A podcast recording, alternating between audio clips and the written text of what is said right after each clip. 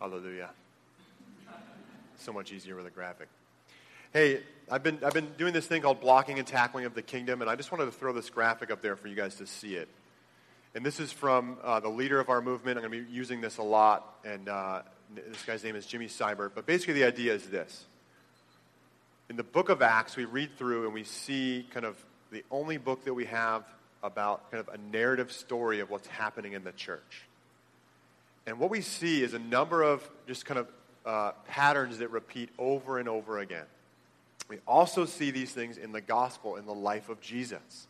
And that is that wherever there is a healthy church established, we see these different circles pop up. We see people getting alone with God. So, Jesus, right, it says he often withdrew to lonely places and prayed.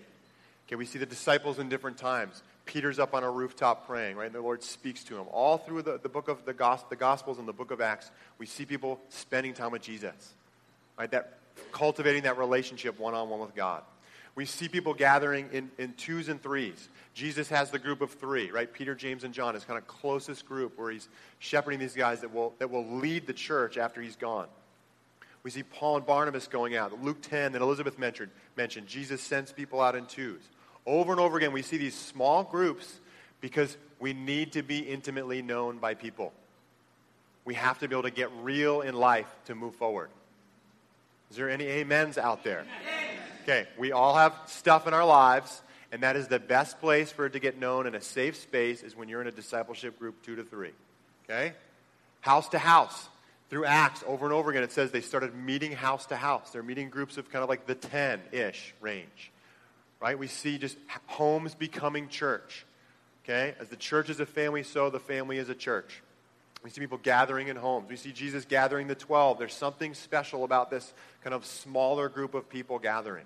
So, over and over again, you read through the Bible, you see these patterns.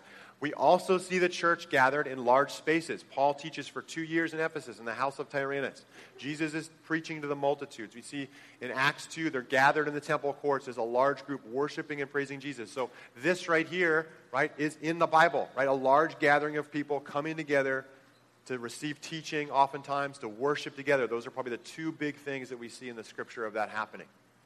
And lastly, a healthy church is always impacting the world around them. They're loving on their neighbors. They're caring for the poor, and they're sharing the gospel with those around them. This is, this is church right here, guys. It's not just Sunday morning. My challenge to you today is I just want to highlight this over and over again and say, hey, which one of these circles is God highlighting to you? Maybe this is your first time in church in a long time, and maybe that's just the next step that God's saying, hey, you need to get to church on Sunday morning. Maybe it's, maybe it's trying to get in a life group, okay, one of our small groups. Maybe it's saying, man, I really need to get around two to three people to be able to share my life and deal with some of the things and, and just be honest and receive prayer. Maybe for you today, it's just, man, I need to get with Jesus. I need to start reading my Bible and praying on a daily basis. So I'm just going to pause for a moment and just ask the Lord to speak to you about, hey, what, what is there a next step that God is asking you to take? And this is not, i am forcing this on anyone. I'm just saying this is what is in the Bible. This is what healthy church looks like according to the Bible. And if you don't believe me, just read the Bible and you'll start to see these things pick, picking up. And so I want to be a healthy person. And so I need people that know me well and I can share my sin or I can share my struggles. Right? I need a group around me. Apologize. That was my symbol to stop talking. Lord, would you just, we just pause for a moment as we're moving into the sermon. Would you just speak to us, God? Is there, is there a next step that you want us to take? Would you speak to us?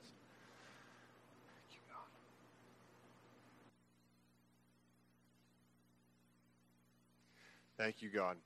And we just trust you, Lord. You're, you're gentle. And you want to lead us. So I just pray, uh, remove any sense of condemnation or you have to do this. We just say, Lord, just show us the next step you're asking us to take and help us, give us uh, faith and strength to, to obey to whatever it is that you're, you're calling us. So thank you that you give us a light burden and an easy yoke, Jesus. You have promised to give us rest.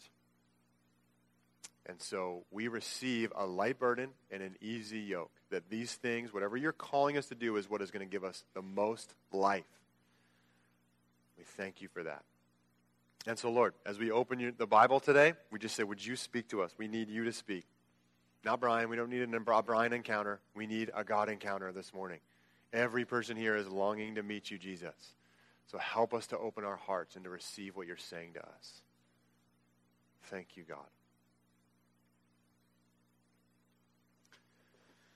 Amen.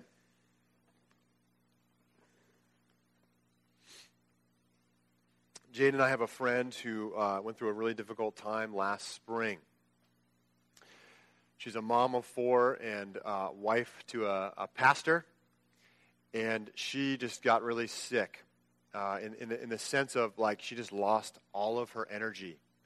And it took the doctors a while to figure out what was happening, and, but she just was like exhausted all the time. This is a high powered woman, homeschooling four children, you know, just high energy kind of person and she just would have to lay like we're talking about days, weeks. She often would just be on the couch for most of the hours of a day.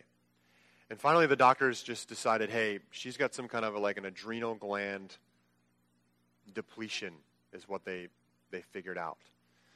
And so there was really nothing you could do. She just had to rest and hope that it would pass. Um, yeah, I'll tell this part too that okay, Lord? Thank you, God. Yeah, so this is an Antioch pastor. I was just trying not to give the identity away, but maybe you still won't know. So some friends of ours, and uh, the, she wasn't able to go to this big conference we had last summer. And um, I knew what was going on, and, and, her husband was there. I think he brought some of the kids with him, and um, I just knew we got to pray for him. And so we, we prayed for him. We ended up doing this weird prophetic thing that I just feel like the Lord said, you need to lift him up on your shoulders like he had just like, you know, won the Super Bowl or something and you're carrying him around the stadium. So me and this other guy, we just lifted him up on our shoulders and we're just praying for him and just declaring that God's going to bring a victory for their family and move them out of this really challenging season.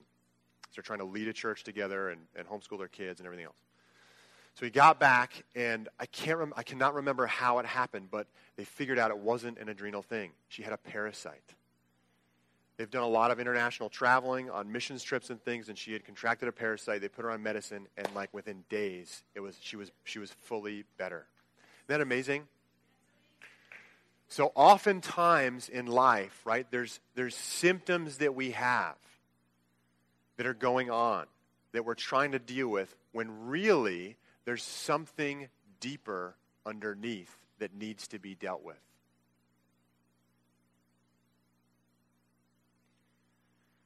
We're in a series right now called Why Complaining is the Devil.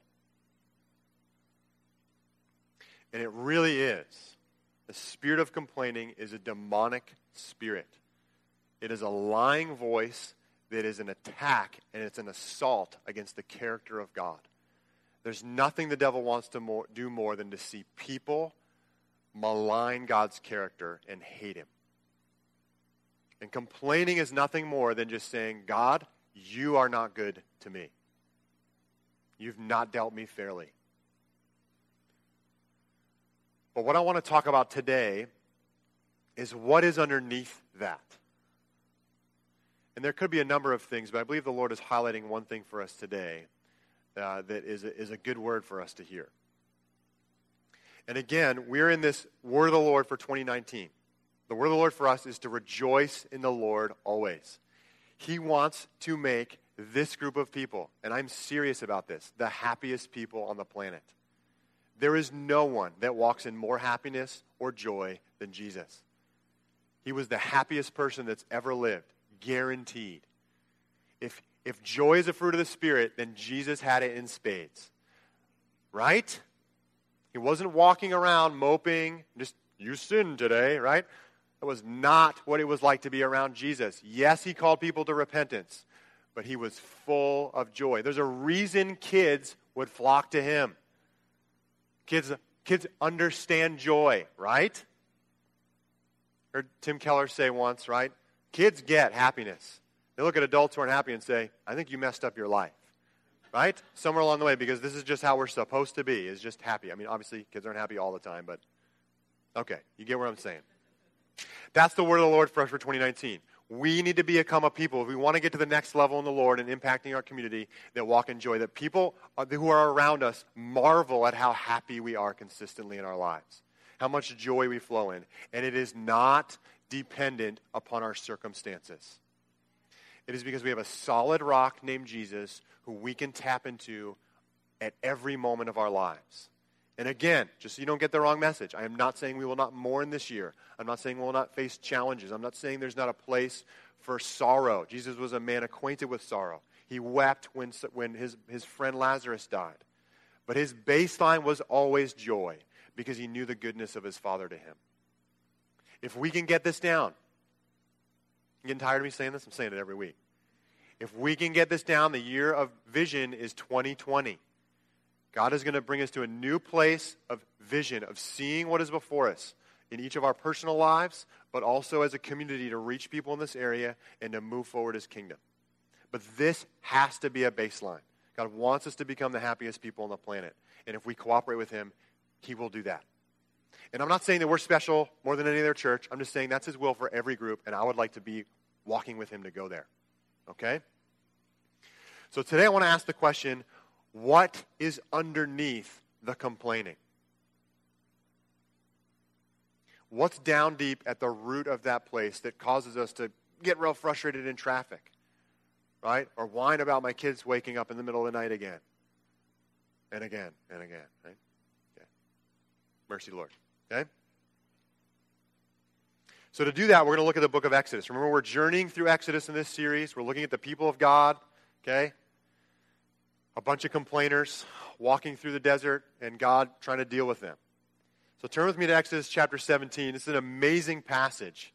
And I'm going to give you a couple questions to think about and to talk to the person next to you. So, if you want to turn there or pull it up on your phone so you can look back at it, uh, so you're not just hearing it once, but if you want to look at it again, so pull it up on your phone. It won't be on the screen. I don't know if the whole thing can fit up there, so you might just want to pull out your Bible or pull out your phone if you want to look at it again and then think about it with these questions I'm going to throw at you. Okay? All right, Exodus 17, 1 through 7. The whole Israelite community set out from the desert of Sin, traveling from place to place as the Lord commanded. They camped at Rephidim, but there was no water for the people to drink. So they quarreled with Moses and said, Give us water to drink. There's a demand. Moses replied, Why do you quarrel with me? Why do you put the Lord to the test? But the people were thirsty for water there, and they grumbled against Moses. They said, Why did you bring us up out of Egypt to make us and our children and livestock die of thirst? Mm.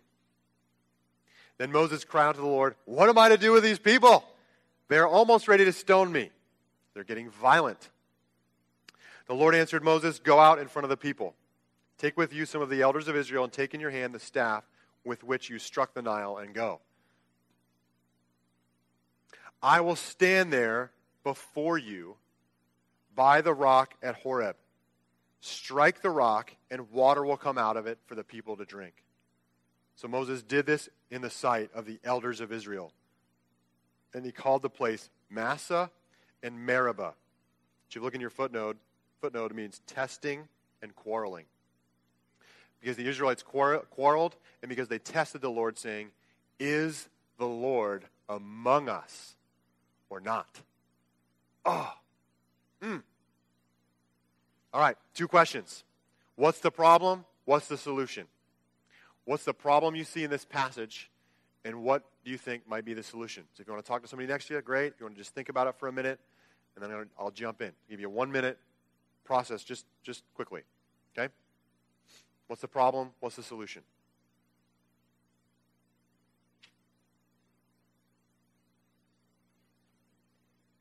All right. Now, let me tell you something profound. The desert is hot. All right, I didn't get much out of that. Here's a second thing it's also really dry. Okay? Okay. Come on, stay with me. I went to a wedding, a dear friend of mine from college, probably about 15 years ago. And it was locally here on the North Shore. The ceremony was at that little, I think it was a congregational church near the North Shore Mall. And then uh, we drove out to, I think it was like a farm or something. I can't remember where it was now. Uh, and it was a really hot summer day. And so the reception starts, and everyone's kind of mingling while they're doing pictures, and we're sipping lemonade and cool water, and we're underneath one of those big tents. It's kind of in the middle of a field. And, you know, it's pretty hot, but we're drinking water, get some lemonade, mix it up there, get a little hydration, a little sugar, you know, keep going. And then the dinner started, and it just increasingly got hot during the day as the afternoon sun just like baked on that tent. And it was a wonderful uh, wonderful meal. They had lobster for everybody, and so you're everyone's you know pulling their lobsters apart, and you're just getting all messy, and the butter's everywhere. You're all sticky. And I, I remember getting up from my seat and walking over to one of the coolers, and it was empty. And then I went to the other one, and it was, it was empty. And I was like, "Where's the water?" And I went and talked to somebody, and I said, "Hey, you know, is there any, is there any more water?" And they're like, "No, I'm sorry. We've we've run out." And this was just in the field, so there's not like you just hook up to a pipe somewhere. And I cannot tell you how hot it felt. You've got butter all over your hands. I mean, you're like sticky. You're sweaty from being in that tent. That is probably the hottest that I've ever been in my life. I remember at the end of it, I finally was like, I just, I have to go. I got in my car and just sat there with the AC cranked for like 15 minutes before I started driving because it was so hot. Right? Okay, so just to frame it here for you, the Israelites are in the middle of the desert without really a game plan. They're following a cloud. And at night it's a fire. It's a little weird of an experience for them. Okay? They're in the desert. Their water bottles are empty. It's hot. It's probably not sticky. They're probably not eating lobster. They weren't allowed to.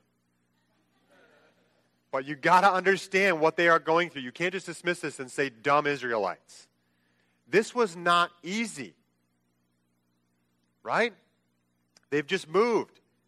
Moving's not fun. Okay? They're traveling with little children. No amens to that. Okay. No one's done that before, I guess. Come on, guys. If you want something up here, you got to give me a little bit. Okay? Come on. Listen, this was not easy. I'm just trying to explain, right? This was a hard circumstance. And yet, right, there is a problem that we see repeated over and over again. The Lord is not giving them an excuse because the circumstances of their life are difficult. He's asking for this one thing, and it is faith. At the root of complaining is unbelief. God told them already Let's review what happened. He already told them through Moses, I am going to rescue you from the Egyptians. You will not have to lift a finger. I will deliver you. He told them he's going to bring them to a land flowing with milk and honey, meaning it's going to be a very bountiful, lush land where you'll be able to cultivate lots of things and live easily on the land. Right? He told them all these promises he's going to do, and now they get to this place and they start to doubt the word of God. It's a spirit of unbelief that has led them to a place of complaining. And here's how it develops. Right? They get angry with Moses and they make a demand. It's the same for us. When things get hard, we say, God, you need to give me this. It says this in your word. It says you'll provide for me. Where's the provision? We make a demand from God. And that turns into a complaint right? They ask this question, why? Why did you bring us out here? Just to die in the desert of thirst? This becomes a repeated refrain for the Israelites. And oftentimes, in our difficult circumstances, we start to ask that same question, why? It's a dangerous question. It's not one that God often likes to answer. We see that in the book of Job. You ever read the book of Job? It's a great book to look through if you're going through a really hard time. Job never sees the picture that Satan went into heaven and said, you know, let's get Job. But then Satan is put to shame as Job refuses to curse God and die. But God never tells him that this is what was going on. Job never gets the why question answered. It's not a good question for us to ask. And so the people start to, Moses starts to feel a violent urge. Maybe they start threatening him, like, we're going to stone you, buddy, right? It turns into this violent anger inside and they ask this question Is God among us or not? And I just want to say that that, in my experience, is usually the question that I go to when I am going through a hard time. God, are you really with me? Have you left me?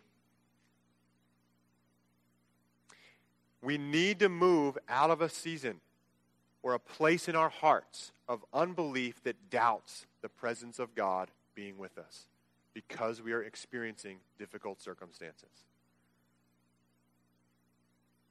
I'm not pretending that this is an easy word. I understand this is a difficult word. But God is expecting us to be able to do hard things. This is what his heart was for the people. He just wants them to trust him to provide. And he has in so many ways. He showed them signs from Moses. The staff turned to snake. The hand pulled out of his coat turned leprous, then he put it back in. And then he, Moses even was supposed to put some water out of a cup and put it on the ground and it was going to turn to blood. They saw those things right before Moses even went to Pharaoh. He showed them the signs first. It said they believed. Then obviously they saw the ten plagues the frogs, the gnats, the hail, the firstborn. I mean, all that stuff. They saw all of it. And then last week, as we saw at the end, they approach the Red Sea. The Egyptians start coming with their vast army and all these chariots, and they go, What the heck? They start complaining, right? You just let us out here to die. And God does this crazy work, right? The sea parts. They walk through on dry ground. And then they get to the other side, and boom, the whole Egyptian army is wiped out in a single stroke of water splashing all over them, right? They saw all of these things, and yet they still cannot believe God. And then, and then, sorry, and then last week too, the bitter water. God had already provided water for them. They got to a place there was only bitter water. They cha- Moses like struck it; it changed into clean water. They've seen all these things, and yet they still are complaining. Why? Because there's a spirit of unbelief in them. They're not believing the word of God. He told them he would provide for them. He told them he would bring them into a land. He's told them who he is. He's with them. They don't believe it.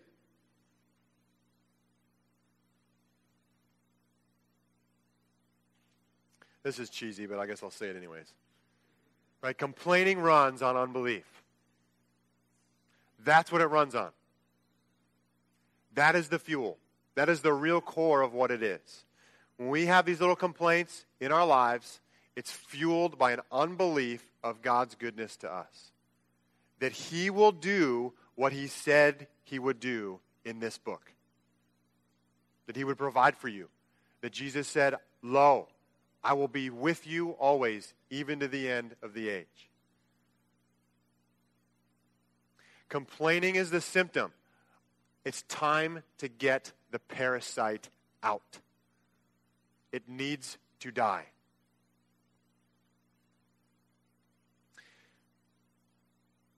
the Lord's been just kind of working on me recently, and I think in my life, as a little bit of a type A person, left brain, I'm always wanting to kind of say, okay, Lord, what do I need to do? What do I need to do to like be more loving with my family and move forward in my in my life? And oftentimes we can get stuck in this non-gospel way of relating to God, which is that we need to do lots of things in order to grow in our faith and become closer to God. Now, there's a piece to that. The Bible says, right, seek and you will find. God rewards those that earnestly seek him in Hebrews 11. There's a piece of that. But I want to show you, I want, I want, I want to give to you the deeper place right now. Jesus said this The work of God is this to believe in the one he has sent. The work of God is this to believe in the one he has sent. Are you hearing me right now?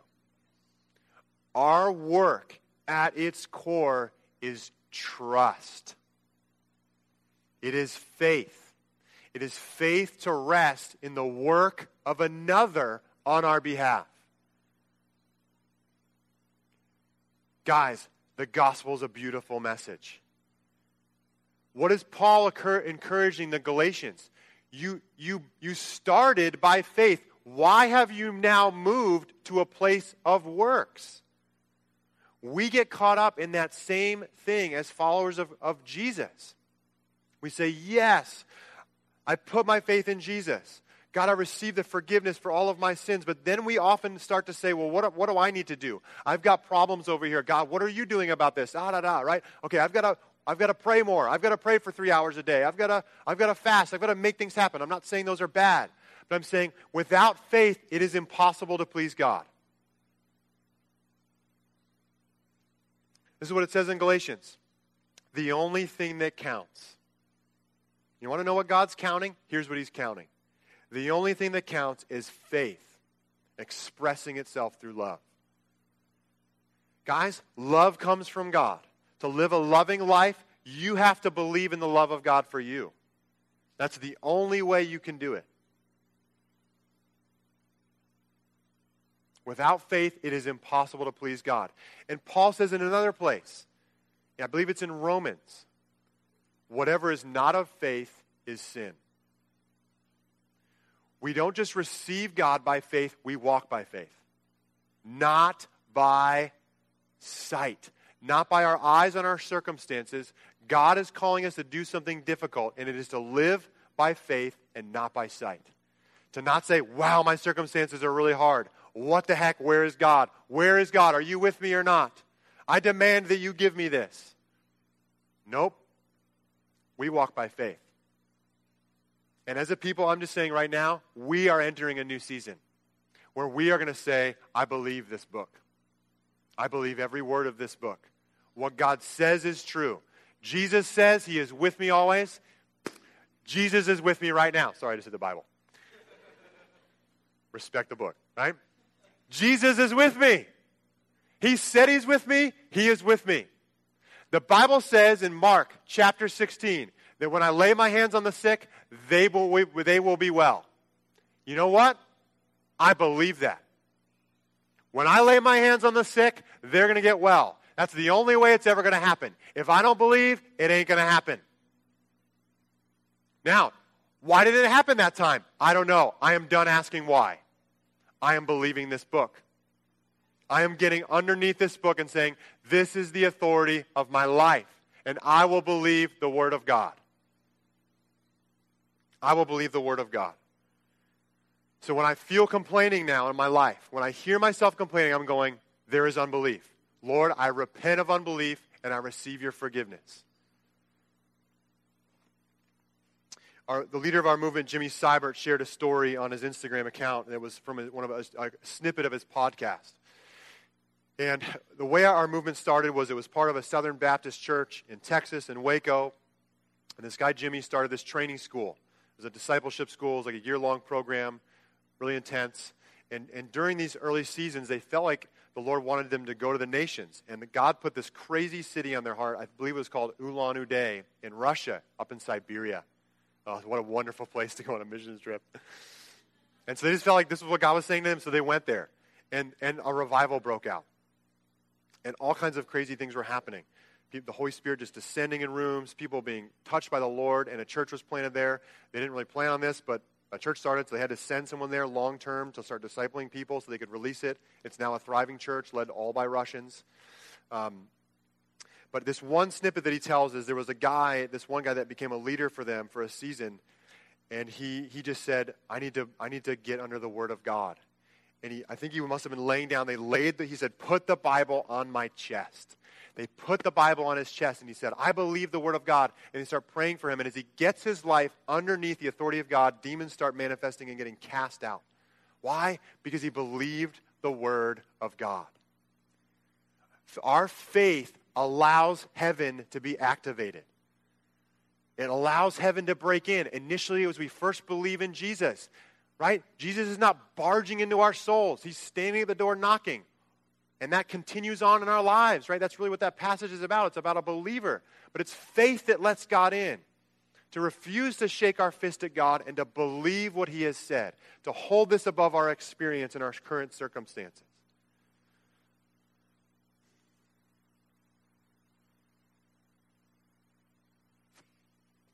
And guys, let me just tell you this is what will lead to great rejoicing. Jesus says, Come to me, all you who are weary and heavy laden, and I will give you lots of Christian activities to do. No, no, He will give you rest. But you have to believe the Word of God. You have to say, Jesus, I believe it. I'm not saying it's going to cure all of the difficulties in your life, but we have to just say, God, I don't care what my circumstances are, this book is true. I'm not saying there's not a place for apologetics. I'm not saying there's not a place for talking through our doubts and things about the faith. That is all great. But at a certain place of maturity as a believer, it's time to just say, the Bible says it, I believe it, and that settles it. My heart is set that what Jesus says is true. I'm done with the spirit of unbelief. Are you guys hearing me here? Okay? It's okay to, it's okay to question. But in a place of maturity, we are grounded in the Word of God. So, what is the solution to this problem for the Israelites? The problem is unbelief. Complaining is the symptom, the parasite is unbelief. Well, isn't it so interesting in this passage? Did you catch it? Oh, I closed my Bible because I was hitting it. Okay. I will stand there before you by the rock at Horeb. He's standing before the rock, and he says, Moses, take your staff and strike the rock. Old Testament professor that I had first illuminated me to this idea in this passage. I'm not saying it's, it's tricky in this passage to determine what's really going on, but it seems right to me. God is standing before the rock, and Moses is striking the rock. God is taking the hit. Now, we don't know what that looked like. We know that throughout these passages and these narratives, there's, a, there's this angel of the Lord figure that speaks with the authority of God that is like a physical person that Joshua meets right in the first, first chapter of Joshua.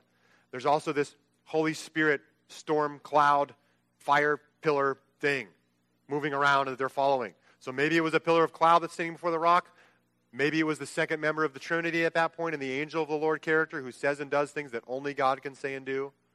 Just advocating that I don't think it was an angel. It was actually the angel of the Lord, the messenger of the Lord, the second member of the Trinity.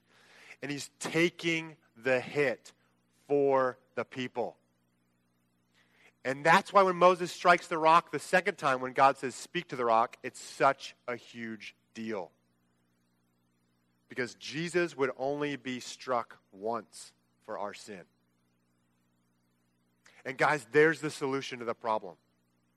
The solution is Jesus. The solution to our unbelief is to come to Jesus and just to repent. To say, God, there are things in this book that I have not been believing. There's things that maybe you've spoken to me personally that I have let go. It's been too hard, and I've become discouraged under the hard toil of slavery. It's time to cast that off. If we want to become a people of great rejoicing, we have to become a people of great faith who say no to unbelief, even though our eyes tell us, our physical eyes are telling us, man, this is really difficult. And guys, we need each other to do this. Someone around you needs you to have great faith for their breakthrough. Because when they don't have it, you can step in and say, This is the word of the Lord. This is what the Bible says. This is what God is speaking to you right now. We need each other to do this. And so, this is the gospel. Let's have the band come back up. Today, it's just let's believe the Word of God again. Let's see complaining as the symptom of unbelief that it is and repent for any places in our hearts that we have not believed what God's Word has said. And let's just review how we repent. We don't grovel before the Lord. Repentance means turn, it means just recognize what that is. Say, Lord, I did this, and I am sorry, and now I am going to do this. That is healthy repentance. Yes, you can be sorry for it. But then the real step, guys, is to now say, I am going to believe the Word of God. I am going to get under this book, and whatever this book says, I will hold on to it for dear life. And if I keep praying for the sick for the rest of my life and they never get healed, I will still believe that when I lay my hands on the sick, they get healed. You know why? Because the Bible says it no matter what circumstance I'm in, when I feel all alone, when I don't, when I don't feel the presence of God. My life is not based on feelings. Jesus said he would be with me always, and so he is with me always. Whether I feel it or not, God is with me. And some of you need to hear that today. Is the Lord with me or not? God is with you. He will never leave you because he loves you and because he took the hit for you so that you could have him, but through faith. We receive Jesus into our hearts through faith. We receive the forgiveness of God by believing, and we continue in that same faith. The work of God is this to believe in the one He has sent. Lord, help me transition into response time. So, guys, do what you need to do to get before God. If you need to come to the front and kneel down before Him because you need to do something physically to make a mark to say, I am done with unbelief, then do that. If you need to confess something to someone near you, do it. But do something to say, God, I have not believed what's in this book. I repent. And by faith, I am going to live my life. Holy Spirit, fill this room. We are done with the spirit of unbelief.